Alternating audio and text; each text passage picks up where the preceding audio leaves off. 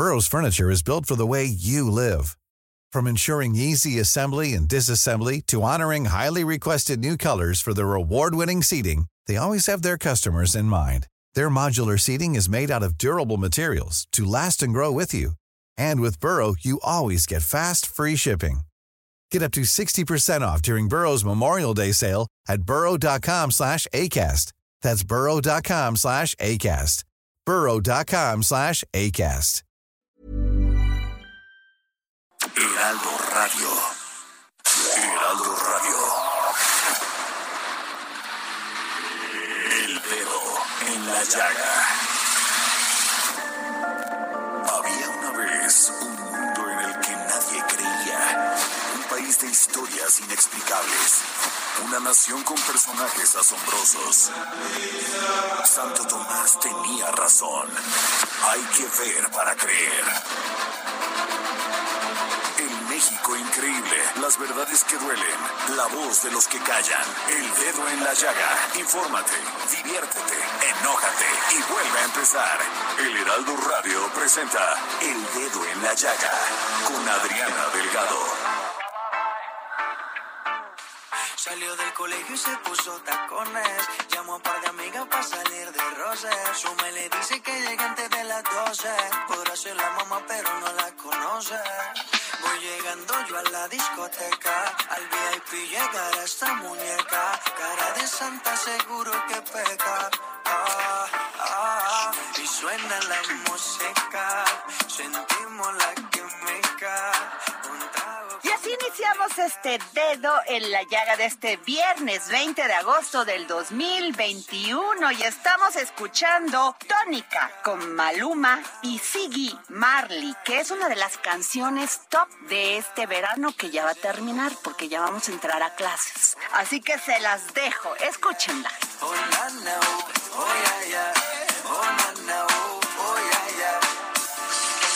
Fruta de isla, sweeter than ever, organic way she grows, more precious than gold, diamonds and pearls. Y nos vamos a una entrevista que realicé con el secretario de Turismo, sí, Miguel Torruco. Porque si hay una persona preparada en este sector, es sin duda Miguel Torruco. Y vamos a hablar de que Oaxaca será la sede del Tianguis de Pueblos Mágicos del 2022 y otros temas más. El dedo en la llaga. Bueno, el Tianguis de Pueblos Mágicos se va a llevar en 2022, así lo anunció el secretario de Turismo, Miguel Torruco Márquez. Muy buenas tardes, secretario, ¿cómo está? Me da mucho gusto saludarte, Adriana. ¡Qué buena noticia, secretario! Porque sin duda alguna, una de las industrias y de los sectores que más le ha pegado esta pandemia ha sido sin duda el turístico. Así es. Si bien es cierto que la pandemia le pegó muy duro al turismo, también ha sido una actividad tan noble que ha sido de las actividades que se están reponiendo y reposicionando más rápido.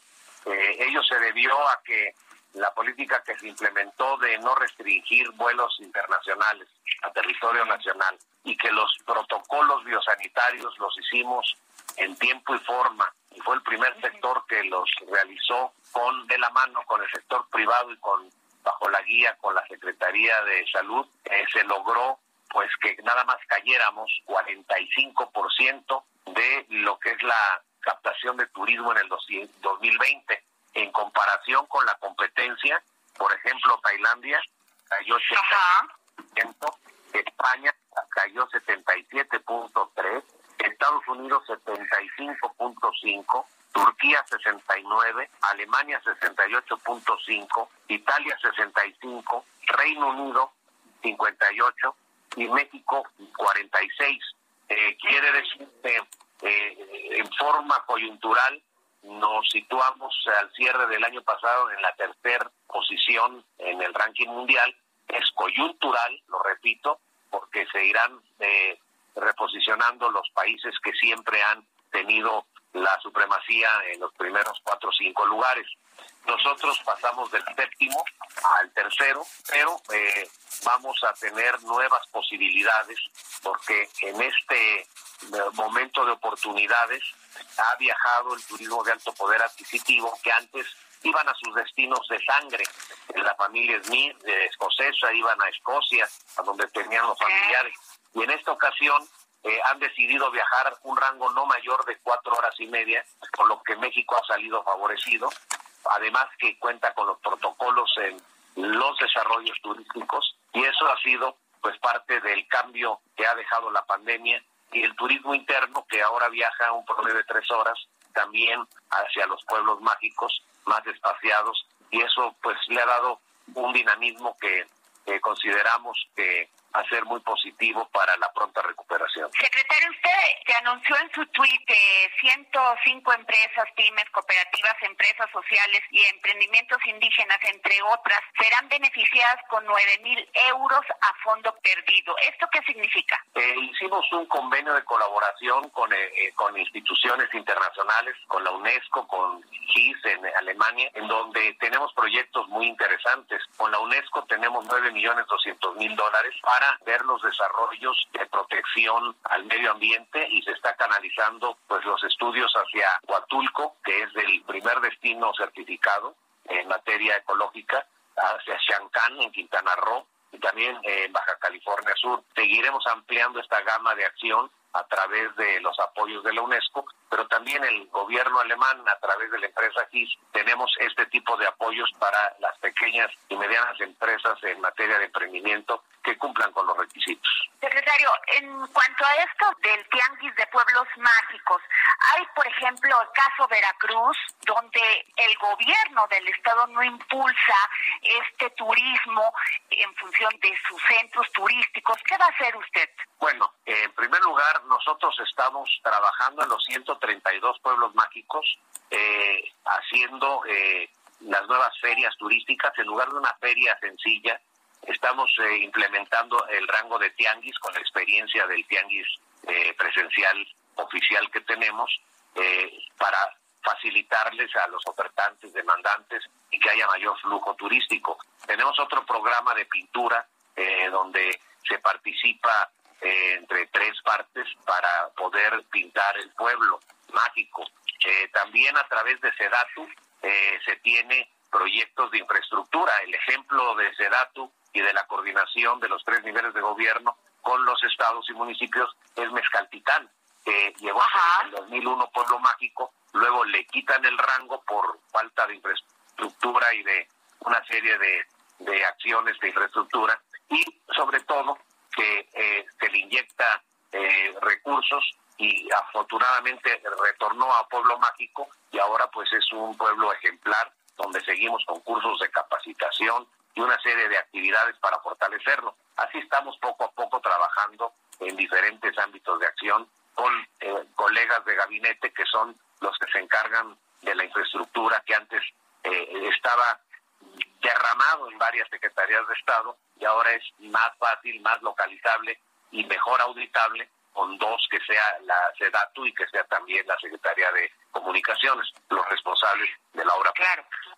Eso que dice usted, qué importante es, porque efectivamente la Sedatu está remodelando, incluso construyendo con una perspectiva de dignidad urbana y está rescatando los mercados, que finalmente una de las cosas más maravillosas, además tenemos la tradición de 3,000 años de mercados, por lo menos en nuestro país. Efectivamente, hoy en día la nueva política turística está dirigida para hacer una herramienta de reconciliación social, lo que hace mucho se había criticado con los surgimientos de los primeros desarrollos como Acapulco, Mazatlán, después de forma planificada con Cancún, etcétera, se siguió con esas mismas diferencias. Esas diferencias ahora se trata de evitarlas a través del apoyo de Sedatu, a través de las zonas urbanas, a la población local y hacer pues más desarrollos regionales que beneficien al grueso de la población. El ejemplo que les quiero dar es la Bahía de Chetumal. La Bahía de Chetumal, resulta que Chetumal es la capital del estado más poderoso de turismo de América Latina, pero paradójicamente no tienen salida al Mar Caribe. Desde hace 126 años, poco más, en la época de Porfirio Díaz, se intentó el canal de Zaragoza. A partir de ese momento se suspendió con la revolución. Hoy en día se está trabajando en el canal y en 2 años estará listo el canal de Zaragoza. También habrá estación del tren Maya en Chetumal, un tren de carga en Bacalar. El aeropuerto que tenía 48 años estancado con una sola salida y con 27 sillas de la sala de espera y una tiendita de sándwiches, hoy en día luce ya el nuevo aeropuerto que está próximo a inaugurar el presidente, pero ya está operando, y ya inclusive se anuncia el vuelo de American Airlines de Miami en directo a Chetumal y otros nuevos vuelos. El IVA se bajó al 8%, el impuesto sobre la renta al 20%, se declaró puerto libre, y también Sedatu ya acaba de anunciar una gran inversión para hacer un malecón para que luzca esa gran capital del estado. De esa forma estamos trabajando, federación, estado, municipio, para conducir los destinos de determinadas plazas de vocación turística para que sean consolidadas y se beneficie a la población. Ese es solo un ejemplo que les quería yo comentar. Secretario, hace también unos días usted dijo que la banca no está otorgando créditos, o que sí los está otorgando, pero que son demasiado caros y no favorecen la recuperación del sector. Y efectivamente ahorita lo que necesitan los micros y los medianos empresarios del sector turístico es precisamente apoyos también del sector bancario. Ese ha sido un calvario. Desde que yo era presidente de la Asociación Mexicana de Hoteles, siempre se anunciaban los grandes créditos, se recibía un ejemplo de un cheque de crédito, pero cuando ya íbamos por separado para pedir el financiamiento a tasas supuestamente preferenciales, la respuesta final era: no se puede porque ustedes no son sujetos a crédito. Hoy en día hay intereses sobre el financiamiento que dan del 13,5%. Es absurdo, es muy alto. Sí se requiere ahí tener intereses más llevaderos para poder solventar la problemática. Pero esa es la factura que estamos pagando por una privatización selectiva de la banca, que eso ha sido pues parte de los intereses que no coinciden. Mismas marcas de bancos que están operando en México con 13,5%, allá en Europa, en algún otro país, operan al 5,5%, 6%, es decir, siguen viendo al mercado mexicano como pues una mina de oro para poder el que poco tenga para los financiamientos de crédito con intereses muy altos y prohibitivos. Y secretario, ya mi última pregunta, porque sé que usted está ocupado y tiene su agenda llena. En España está la ruta de Santiago, ¿no?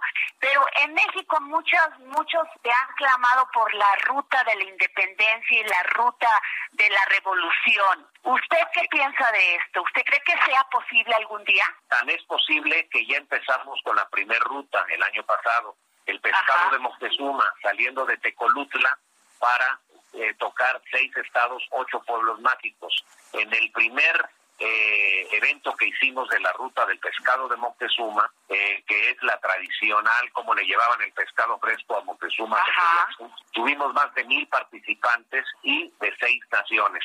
Hoy en día, que será para el mes de noviembre, ya tenemos más de 20 países inscritos y será todo un éxito. Como esa ruta, haremos 14 más donde se incluyen todas ellas. Una de las más importantes es la que salen de Aztlán, que es Mezcaltitán, a la fundación de la Gran Tenochtitlán, la ruta del Dino, la ruta... Hay diferentes... México tiene una riqueza enorme y estamos trabajando en todas esas rutas. Por lo pronto, la primera de 14 ya salió y este mismo año vamos a seguir anunciando otras rutas que llegarán para quedarse como atractivo complementario, para como hicimos en la Ciudad de México, el desfile de Día de Muertos llegó para quedarse. Nosotros vamos también a llevar a cabo a nivel nacional varios eventos. Les recuerdo que al cierre del 18 estábamos, si bien es cierto, en el 7º lugar de turismo de internación, estábamos muy rezagados en el lugar 16 en captación de divisas y en el 40 en gasto per cápita. ¿Qué quiere decir? Que había 39 naciones que sus gobiernos, su sector privado y social tuvieron mayor creatividad para crear, integrar, comercializar nuevos productos que satisfagan las expectativas del consumidor. Eso es a lo que estamos abocados y ahí está enfocada la nueva política turística. Pues muchas gracias, secretario de Turismo Miguel Torruco. Es muy aliciente escucharlo. La verdad, pensar y saber que se está desarrollando el turismo en México. Gracias. Me da mucho gusto, Adriana, saludarlos a todos.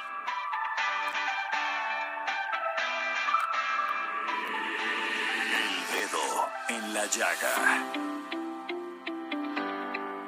Y hoy tenemos una entrevista con la maestra Elsa Julieta Véitez Arévalo, directora general de Caminos y Puentes Federales de Ingresos y Servicios Conexos. ¿Y por qué? Como ustedes saben, hace unos días sucedió un trágico accidente en la carretera México-Cuernavaca. Sí, un grupo de motociclistas que iban a exceso de velocidad se accidentaron con otros automóviles. Ella nos va a hablar de cómo aplica el seguro de las carreteras, sí, este peaje que usted paga cada vez que va a entrar a una autopista. Y además, también, ¿qué pasa? Porque antes veíamos a la Federal de Caminos y cuando alguien iba en exceso de velocidad, pues había lo que era la Policía Federal de Caminos. ¿Cómo va a actuar la Guardia Nacional en estos casos? Aquí les dejo la entrevista. El dedo en la llaga. Y tengo en la línea a la maestra Elsa Julieta Véitez Arévalo, directora general de Caminos y Puentes Federales de Ingresos y Servicios Conexos, Capufe. Maestra, muy buenas tardes. Buenas tardes, Adriana. Qué gusto, gracias por tomarnos la llamada para el dedo en la llaga, maestra. Maestra, usted anunció que se trabajaría en la reingeniería de Capufe para hacerla más honesta y eficiente. ¿Cómo va esto? Vamos muy bien, hemos hecho muchos cambios importantes en la institución y creemos que, bueno, vamos a entregar muy buenas cuentas. Pero ¿cómo se encontró la dirección, maestra? Pues mire, la dirección la nos encontramos muy abandonada. Al parecer los directores generales anteriores pues tenían poco interés por la institución y entonces poco acudían a trabajar. ¡Qué barbaridad! Cosa que daba pues, una inestabilidad importante a la institución, pero bueno, pues nosotros estamos aquí, estamos diarios, estamos al pendiente de todo lo que pasa y estamos retomando todos los asuntos referentes a Católica. Maestra, tenemos la información de que ya devuelven control de 6 casetas en Sonora, pero esta no es la única situación en este estado, sino también en otros estados que pues la toma de casetas es algo muy frecuente y en prejuicio de quienes pasamos por una caseta. ¿Qué va a hacer la UFE para esto? Bueno, la toma de casetas en términos reales no es un problema de Capufe, porque claro, no se toman casetas por algún asunto relacionado con nosotros.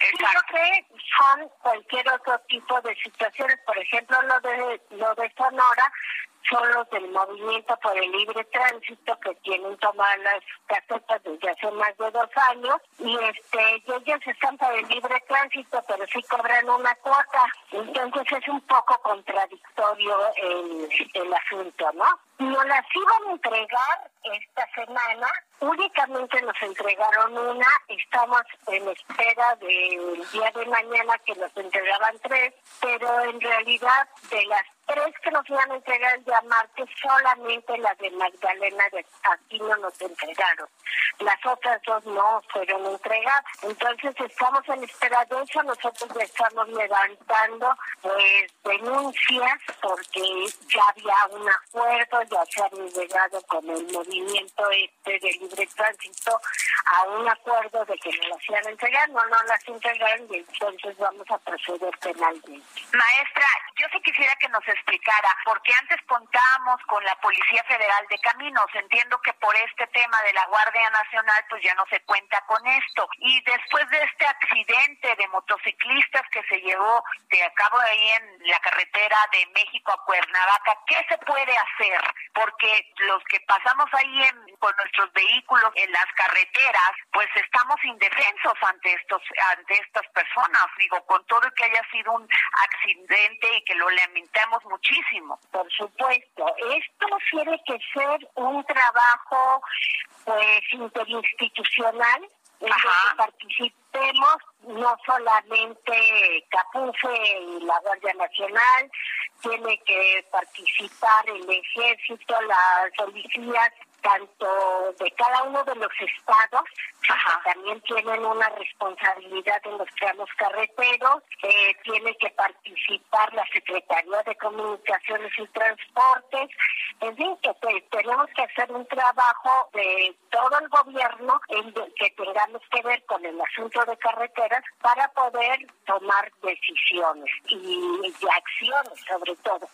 El día de mañana precisamente tenemos una reunión interinstitucional para tomar acuerdos de qué es lo que se va a hacer, no solamente en la carretera de México-Cuernavaca, donde se suscitaron los hechos, sino en general en las carreteras, porque sí consideramos que la Guardia Nacional juega un papel importante en la seguridad de las carreteras, pero que también pues tenemos que participar de manera conjunta. Sí, sobre todo con estas motocicletas que exceden el límite de la velocidad que está dispuesto, ¿no? Sí, ese problema lo tenemos mucho en la México-Cuernavaca, porque hay asociaciones de motociclistas que van tanto a Tres Marías como a Tepoztlán, fundamentalmente, y vienen a velocidades y no solamente ponen en peligro sus vidas, lo cual ya es lamentable, sino ponen en peligro la vida de terceros y de familias que vienen a pasear, a pasar un rato agradable, y a causa del exceso de velocidad pues pueden ocasionar accidentes muy lamentables. Y también en la México-Querétaro, maestra, o sea, es terrible cómo pasan las motocicletas a más de 200 kilómetros, pues poniendo no solamente en riesgo su vida, sino también de los que vamos en nuestro vehículo. Sí, no solamente es atender lo que pasa en la México-Cuernavaca o en México-Acapulco, sino que en todas las carreteras tenemos que tomar acción en todas las carreteras. Si la gente está pagando un peaje por ocupar una carretera, tiene que tener ciertos mecanismos o cierta seguridad de que en esa carretera pues no van a pasar el menor número de accidentes posible. Maestra, en este momento que usted comenta sobre el peaje, se supone que tiene un seguro. ¿Qué es lo que incluye ese seguro, maestra? El seguro incluye servicios médicos y legales, fundamentalmente. Pero sí hay que cumplir con ciertos requisitos, no simplemente es con pagar el peaje, sino que hay que cumplir con los requisitos de velocidad y todas las medidas de seguridad de tránsito para que el seguro sea efectivo. Porque si alguien paga su peaje y luego se agarra a 250 kilómetros y ocasiona un accidente, pues no se lo puede hacer válido. Eso es importante, maestra. O sea, el seguro que paga uno cuando paga su peaje no cubre el exceso de velocidad. No. O sea, ahí no se queda sin efectos. Es así. Exactamente. Pues, maestra, sin duda, gran trabajo el que está usted realizando. Le agradecemos muchísimo a nombre del Dedo en la Llaga y del Heraldo que nos haya tomado la llamada. Maestra Elsa Julieta Véitez Arévalo, directora general de Caminos y Puentes Federales de Ingresos y Servicios Conexos, Capufe. Gracias, maestra. Muchísimas gracias a usted.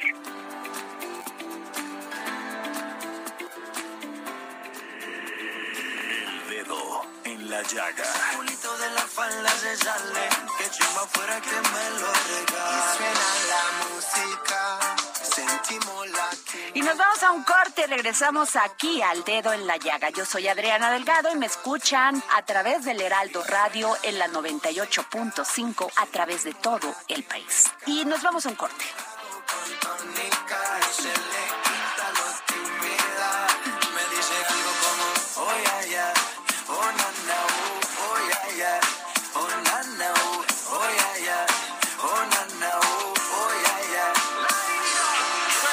Jamaica, the land of food and water, where we have all the beautiful girls and straight on ya. We have coconut rum and water, everything out here nice, for real. Suena la música, sentimos la química, un trago. Sigue a Adriana Delgado en su cuenta de Twitter. @AdriDelgadoRuiz. Además, te invitamos a enviar tus opiniones y comentarios en texto o por mensaje de audio a través de WhatsApp al 55 25 44 33 34.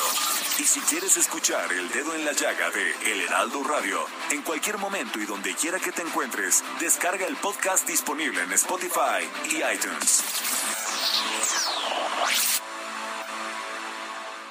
Heraldo Radio, la HCL se comparte, se ve y ahora también se escucha.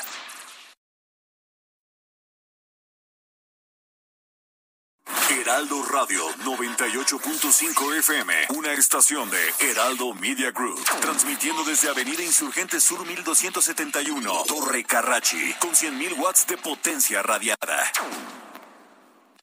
Sigue a Adriana Delgado en su cuenta de Twitter en @AdriDelgadoRuiz y envíanos tus comentarios vía WhatsApp al 55 25 44 33 34 o 55 25 02 21 04.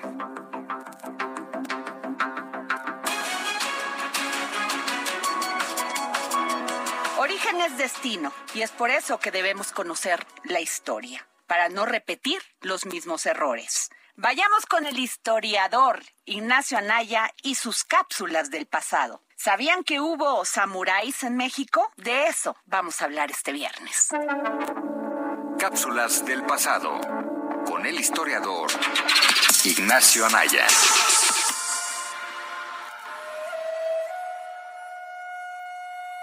Hola Adriana, hola amigos del Dedo en la Llaga, soy Ignacio Anaya y esta es mi cápsula del pasado para este día. En este episodio les quiero contar sobre la misión Hasekura del año de 1614, acontecimiento que significó la llegada de samuráis japoneses a México por primera vez. Para entender más sobre dicho suceso, hay que situarnos en los principios del siglo XVII, es decir, en los 1600, fechas donde tenemos un proceso de intercambios materiales y culturales entre Europa y Asia, proceso que había comenzado desde el siglo XVI. Ambas regiones, que ya tenían desde antes conocimiento sobre sí mismas, comenzaban a conocerse más la una y la otra. Con el tiempo, Japón y el Imperio Español empezaron a realizar intercambios, gracias en parte a los portugueses. También, a la par, se instalaron los misioneros cristianos en aquellas tierras. En ese entonces, Japón acababa de terminar un periodo de conflictos internos y logrado la unificación del territorio bajo el liderazgo de Oda Nobunaga, Hideyoshi Toyotomi y Tokugawa Ieyasu. Con esto comenzaba el periodo conocido como el shogunato Tokugawa. A su vez, el territorio se dividía en distintos señoríos, controlados por señores feudales llamados daimios. Uno de esos señores, llamado Date Masamune, comisionó una misión diplomática para que viajara hasta Roma. El encargado de dirigirla fue el samurái católico Hasekura Tsunenaga, junto con el fraile franciscano Luis Otelo. La misión tenía objetivos económicos y religiosos, ya que se buscaba establecer un comercio directo con la Nueva España de plata y mandar misioneros cristianos a la región controlada por Date Masamune. Tras un viaje de aproximadamente 3 meses, la misión llegó al puerto de Acapulco, a bordo del barco San Juan Bautista, en enero de 1614. En ella también viajaban otros samuráis y funcionarios del shogunato. A su llegada, las autoridades le solicitaron a los japoneses cargar sin sus armas, a lo que ellos obedecieron. Estuvieron en México 3 meses y recorrieron varias ciudades y villas, como Cuernavaca, la Ciudad de México y Puebla. En la Ciudad de México, el samurái se entrevistó con el virrey Diego Fernández de Córdoba. Algunos japoneses se quedaron a vivir en Nueva España. Después de meses de estadía, partieron del puerto de Veracruz. En Europa se entrevistaron con el rey Felipe III y el papa Paulo V, haciéndole saber sobre las solicitudes de su señor. Finalmente, en 1617 regresó a Nueva España y partió de Acapulco en 1618.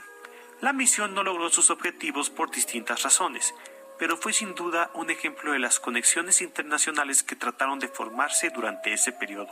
México y Japón tendrían su primer tratado mucho más tarde, en 1888. Muchas gracias y hasta la próxima. Y como todos los viernes, desde Argentina, el gran filósofo, escritor y pedagogo Hernán Melana nos trae un tema para reflexionar: lo íntimo, lo público y lo privado. Escuchemos. Filosofía, psicología, historias, con Hernán Melana. Hola Adriana y oyentes del Dedo en la Llaga. Hoy quería hablar de lo íntimo, lo público y lo privado. En estas épocas actuales, épocas de las redes sociales, todo lo que antes era privado de una persona ha pasado a ser público. Es decir, todo aquello que estaba circunscripto a un ámbito de pocas personas, hoy a través de la pantalla puede ofrecerse como en una vidriera hacia todo el mundo. Público es aquello que puede ver el pueblo. Por eso la república es la cosa pública, la cosa que está a vistas del pueblo. Es decir, que no es privada, que no está a la vista de poca gente. Entonces, hoy a través de las redes sociales, todo aquello que antes era reservado para un núcleo pequeño es ofrecido al mundo, a la vista de todos. Por lo tanto, lo privado se desvanece poco a poco. Y entonces, muchas veces perdemos la noción de que correspondería a una esfera, podríamos llamar íntima, y a una esfera donde lo que está más allá de la pantalla, lo que es cosa pública, no interceda en aquella intimidad. Y para eso me quiero remitir a la palabra thymus, que refiere a un órgano, o más bien a una glándula, que los griegos llamaban el órgano del alma, que no es otra cosa que el timo, que es un órgano de los lóbulos que se encuentra en la cavidad superior del pecho, parcialmente dentro de la región del cuello, encima del pericardio cardíaco. Y su función es básicamente ser la puerta del sistema inmunológico, porque es quien determina la maduración y la selección de los linfocitos. Pero los griegos no sabían esto. Los griegos pensaban que allí, donde se genera la salud, habitaba el alma. Y todo lo que quería ser cuidado para que no hubiera una inestabilidad emocional era lo íntimo, lo que estaba adentro del timo, lo que se guardaba en el alma, y eso generaba salud. Y entonces me parece una reflexión muy importante poder asociar la salud a la intimidad en épocas en donde somos bombardeados por noticias, por cosas que están a la vista de todos y por ofertas entre los seres humanos a través de la pantalla, ofertas de emociones, ofertas de likes, ofertas de pensamiento y de todo lo que se nos pueda ocurrir. Cuando lo íntimo está resguardado y está equilibrado, entonces se genera salud. Y esto es algo que ya los griegos sabían. Por lo tanto, esta reflexión es una suerte de apología de lo íntimo, de apología de aquello que solo es de uno mismo y que no debe compartirse, que debe ser privativo de los demás. Me despido con una frase de Galeno, quien fuera un médico antiguo de Pérgamo, que describiese el thymus, este órgano del alma, este habitáculo del alma. Y esta frase dice así: la confianza y la esperanza hacen más bien que el físico. Y nos vamos con nuestro querido Exxon a la Milla, promotor cultural, porque aquí en El Dedo en la Llaga es el único programa de la radio que se regalan libros. Y hoy nos trae el libro Una clara y gélida mañana de enero a principios del siglo XXI, del autor Roland Schimmelfennig. Y les recuerdo que va a haber un ejemplar a la primera persona que me ponga un tuit en @AdriDelgadoRuiz. Libros con Exxon a la Milla.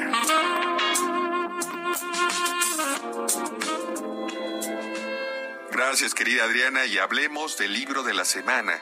Publicada por Periférica, la novela Una clara y gélida mañana de enero a principios del siglo XXI, del escritor alemán Roland Schimmelfenning.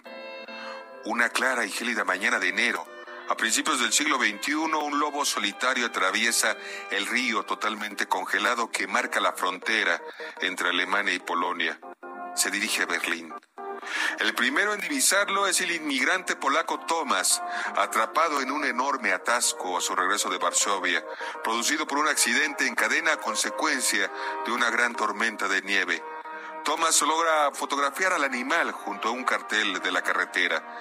Están a 80 kilómetros de su destino. Una vez que se difunde la noticia, la ciudad entera se entrega a una eufórica especulación colectiva en torno a la misteriosa y acechante presencia del lobo y sus itinerarios por el dilatado tejido urbano de Berlín. En ese tejido se entrecruzarán las vidas de Tomasz y su novia Agnieszka, jóvenes trabajadores, peones de la sociedad de bienestar, con la de Elizabeth y Misha, un par de adolescentes en fuga, y la de sus padres, artistas nacidos en la efervescencia escénica de Berlín anterior a la caída del muro, o la de la pareja de ancianos que resiste los envites del olvido, últimos residentes de un edificio en demolición.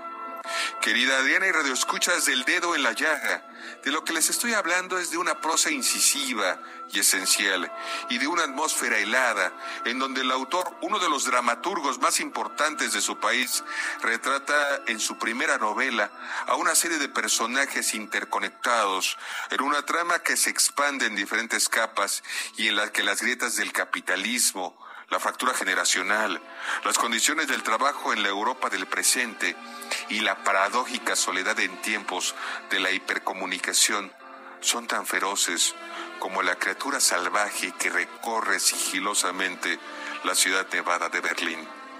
Adriana querida, un ejemplar de esta novela a la primera persona que te escriba a tu Twitter, Adri Delgado Ruiz. Muchas gracias, Adriana. Y hoy es día de cine con nuestro experto en este tema, Gonzalo Lira. Es tiempo del séptimo arte, películas, cortometrajes, series, documentales y excelente música con Gonzalo Lira.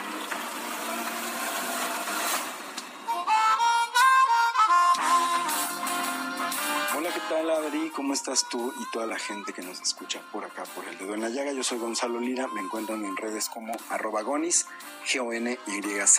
Y vamos a hablar de un estreno, la película Reminiscence, que es dirigida por Lisa Joy. Lisa Joy, además de que ha sido guionista y directora de una serie de ciencia ficción bastante importante en tiempos recientes, de HBO, que se llama Westworld, pues bueno, ella ha trabajado directamente con su marido, con Jonathan Nolan, hermano de Christopher Nolan.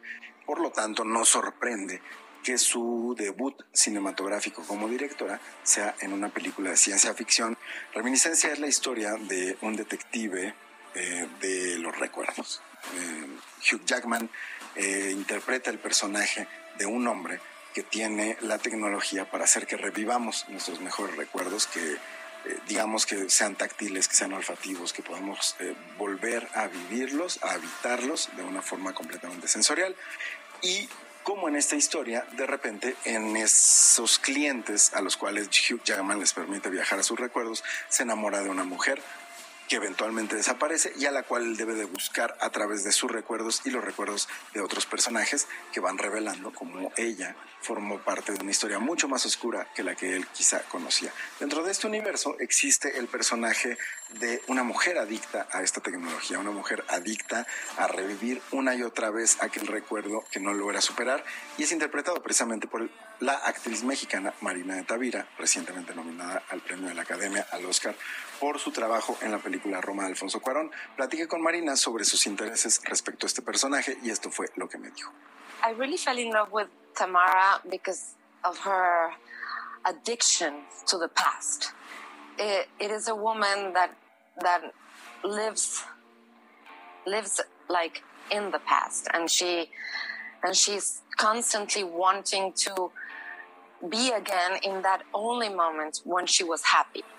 And she wants to relive it again and again and again. Básicamente lo que nos cuenta Marina Tavira es que le interesaba mucho interpretar el personaje de una mujer adicta a esta tecnología y cómo pues este personaje que ella interpreta está obsesionada con ese pasado. En palabras del propio Hugh Jackman, con quien también pude platicar, se trata de una película que justo busca hacer una crítica sobre nuestra obstinación por vivir en el pasado y cómo eso no nos permite tener la creatividad o las ganas de vivir un presente y por lo tanto construir un futuro. Precisamente sobre el interés de la directora Lisa Joy por involucrar a Marina de Tavira en esta película y en este elenco multinacional. Esto fue lo que me dijo la directora Lisa Joy.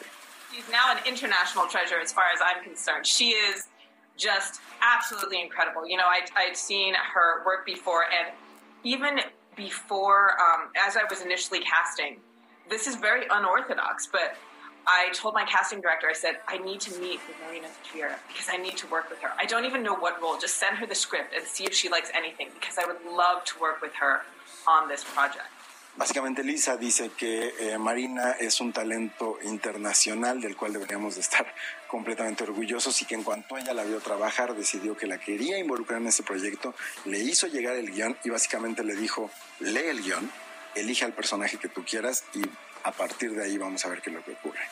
Pues bueno, consiguió a su actriz ideal y vamos a ver qué es lo que le depara a la carrera de esta nueva directora Lisa Joy. Mientras tanto, láncense a ver Reminiscencia, que ya está en la cartelera, en las salas cinematográficas. Y escríbanme en @gonis, GONYZ, qué es lo que opinaron. Nos escuchamos la próxima semana por aquí, por el Dedo en la Llaga. Adiós. Y nos vamos con Miriam Lira y su momento Gastrolab.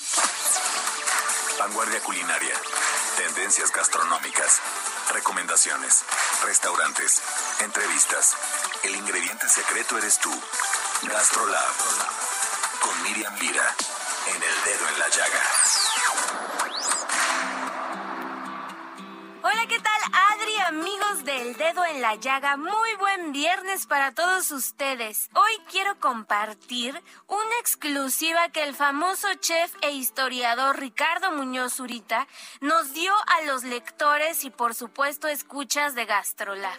Y es que en septiembre lanzará un proyecto con el que ha venido trabajando desde hace ya 20 años, la Magna Enciclopedia Digital de la Cocina Mexicana.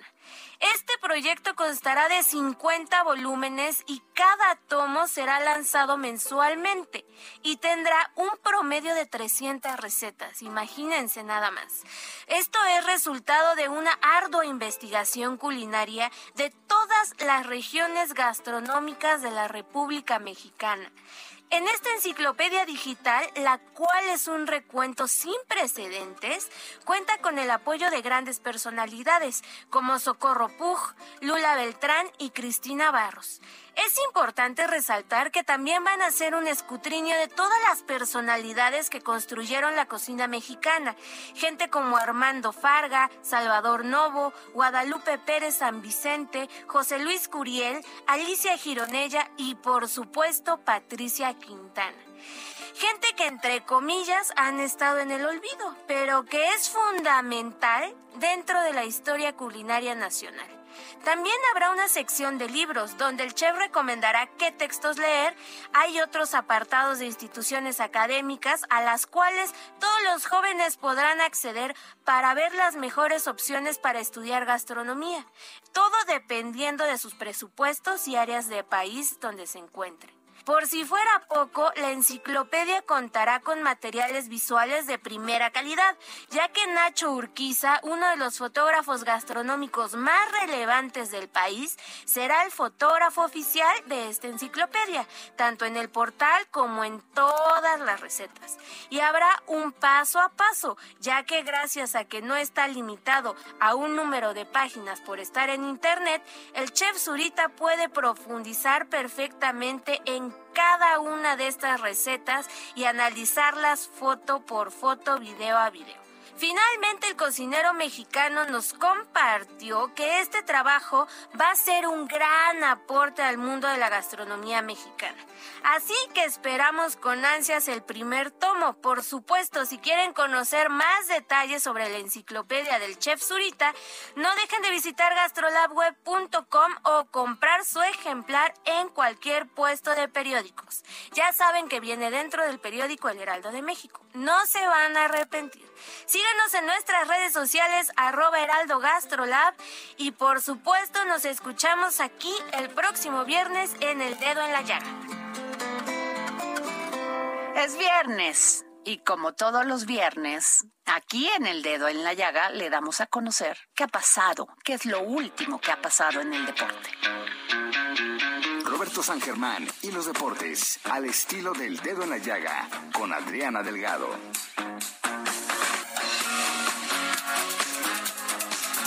Buenas tardes, Adriana, ya estamos aquí con la información deportiva y comencemos con lo que ha pasado este fin de semana o lo que va a suceder, porque ya tenemos fecha para la pelea del Canelo Álvarez. Y es que Saúl Canelo llegó a un acuerdo con Caleb Plant para realizar el combate de unificación de sus campeonatos de peso supermediano en las 168 libras en noviembre próximo. El evento será presentado en conjunto con Premier Boxing Champions y Canelo Promotions bajo el formato de pago por evento. La fecha para el combate entre Canelo y Plant estaba programada originalmente para el 18 de septiembre en Las Vegas. No obstante, producto de varias diferencias en la negociaciones, el trato se rompió y puso en tela de juicio la pelea, pero el boxeador tapatío, considerado el mejor libra por libra de la actividad, tenía la posibilidad de enfrentar a otros rivales, mi querida Adriana, pero no, quiso siempre enfrentar a Plant, su rival en turno. ¿Por qué? Porque así tendrá la oportunidad de ser el campeón indiscutido de las 168 libras, así que ya lo saben, el 18 no va a ser, pero sí en noviembre próximo tendríamos pelea, a lo mejor lo hacen Día de Muertos, ¿no? Una fecha muy importante para México. Y dejemos la situación del boxeo y vamos ahora al fútbol mexicano, porque si bien, pues como tú sabes, esta semana a las Chivas les fue mal, perdieron 3-0 contra el equipo de León. Pero nada más es esta situación la que está llamando la atención poderosamente, sino que Ricardo Peláez ya salió en redes sociales a decir que, pues sí, están muy molestos con lo que está pasando con el equipo, que sí involucra varias áreas, sobre todo la de él, también la dirección técnica, que a Mauri Vergara tampoco está muy de acuerdo en lo que sucede, y que sí están escuchando a los aficionados, porque muchas veces la gente piensa que los directivos no los escuchan, y dice Ricardo que sí los están escuchando, y deja entrever que Bucetich podría salir del equipo porque no le ha funcionado. El Rey Midas que conocimos en época de Tecos, cuando también estuvo en Monterrey, ahora con Chivas, es que el equipo no juega, no le vemos nada. En una de esas podría llegar un nuevo timonel a las Chivas. Se especulaba en esta semana que Jaime Lozano, el que estuvo con la selección olímpica, podría llegar todos los tiempos y a ver qué sucede con esta situación. Y ahora vámonos a Europa, porque también hay situaciones para los mexicanos, y es que el Tecatito Corona ya está a un paso de convertirse en el nuevo refuerzo del Sevilla de España, luego de llegar a un acuerdo con la directiva del Porto para resolver su salida. La transacción, según medios en Portugal, rondará los $12 millones. De acuerdo con el periódico local Ochobo, el traspaso del seleccionado nacional es cuestión de tiempo, ya que ambos clubes cerraron el trato. El futbolista regiomontano, además de destacar en el Porto, se ha posicionado como una de las grandes cartas fuertes en el mercado de transferencias en Europa debido a su gran calidad del campo. Además, Lopetegui lo conoce, fue entrenador del Porto y por eso se lo quiere llevar al Sevilla. Ojalá esté el Tecatito en una mejor liga y sobre todo por la calidad que le conocemos al jugador mexicano. Oye, y en otros temas que se dieron en la semana, también la UEFA dio a conocer cuáles van a ser los candidatos al mejor jugador del año y al entrenador. N'Golo Kanté, Jorginho y Kevin De Bruyne son los tres candidatos a llevarse el premio al mejor jugador del año 2020-2021. Así lo dio a conocer la UEFA a través de su sitio web, generando todo tipo de comentarios entre los fanáticos del fútbol. Los argumentos de cada uno para estar en la terna son varios. Y es que Kanté, hay que recordar que ganó la Champions League con el Chelsea y fue reconocido como el MVP de la final ante el Manchester City. Mientras que también un jugador de los Blues, Jorginho, además de ganar la orejona, conquistó la Eurocopa con la selección de Italia. El más débil sería Kevin De Bruyne, este jugador del Manchester City que solamente ganó la Premier League este año. Un jugadorazo, pero parece que va a ser muy complicado. Este galardón se va a entregar el próximo 26 de agosto en una de las galas. También vamos a ver la terna del mejor entrenador de la UEFA y viene Thomas Tuchel del Chelsea, Pep Guardiola del Manchester City y Roberto Mancini de la selección de Italia. Yo creo que aquí los dos que tienen posibilidades es Thomas Tuchel y también Roberto Mancini. Creo que Guardiola en esta ocasión no lo vamos a ver Esto es lo que tenemos, es la información deportiva de este fin de semana. Yo soy Roberto San Germán, que pasen un buen fin de semana, mi querida Diana.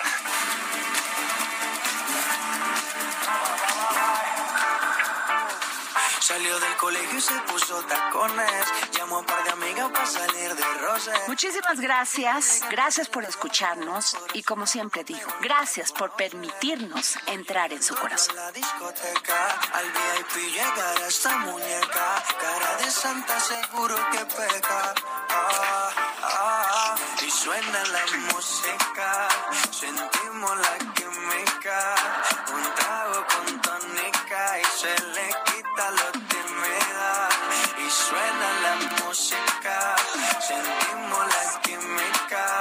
Un trago con tónica y se le quita lo tímida. Me dice algo como, oh ya, yeah, ya, yeah. Oh na na, oh, oh ya, yeah, ya, yeah. Oh na na, oh ya, yeah, ya, yeah. Oh na na, oh ya, yeah, ya.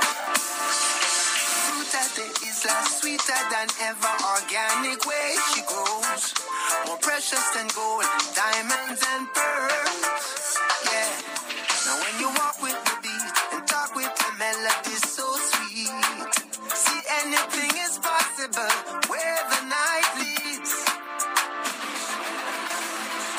El Heraldo Radio presentó El Dedo en la Llaga con Adriana Delgado. Heraldo Radio. Hey, it's Paige DeSorbo from Giggly Squad. High quality fashion without the price tag. Say hello to Quince. I'm snagging high-end essentials like cozy cashmere sweaters, sleek leather jackets, fine jewelry, and so much more. With Quince being 50 to 80% less than similar brands. And they partner with factories that prioritize safe, ethical, and responsible manufacturing. I love that. Luxury quality within reach. Go to quince.com/style to get free shipping and 365-day returns on your next order. Quince.com/style.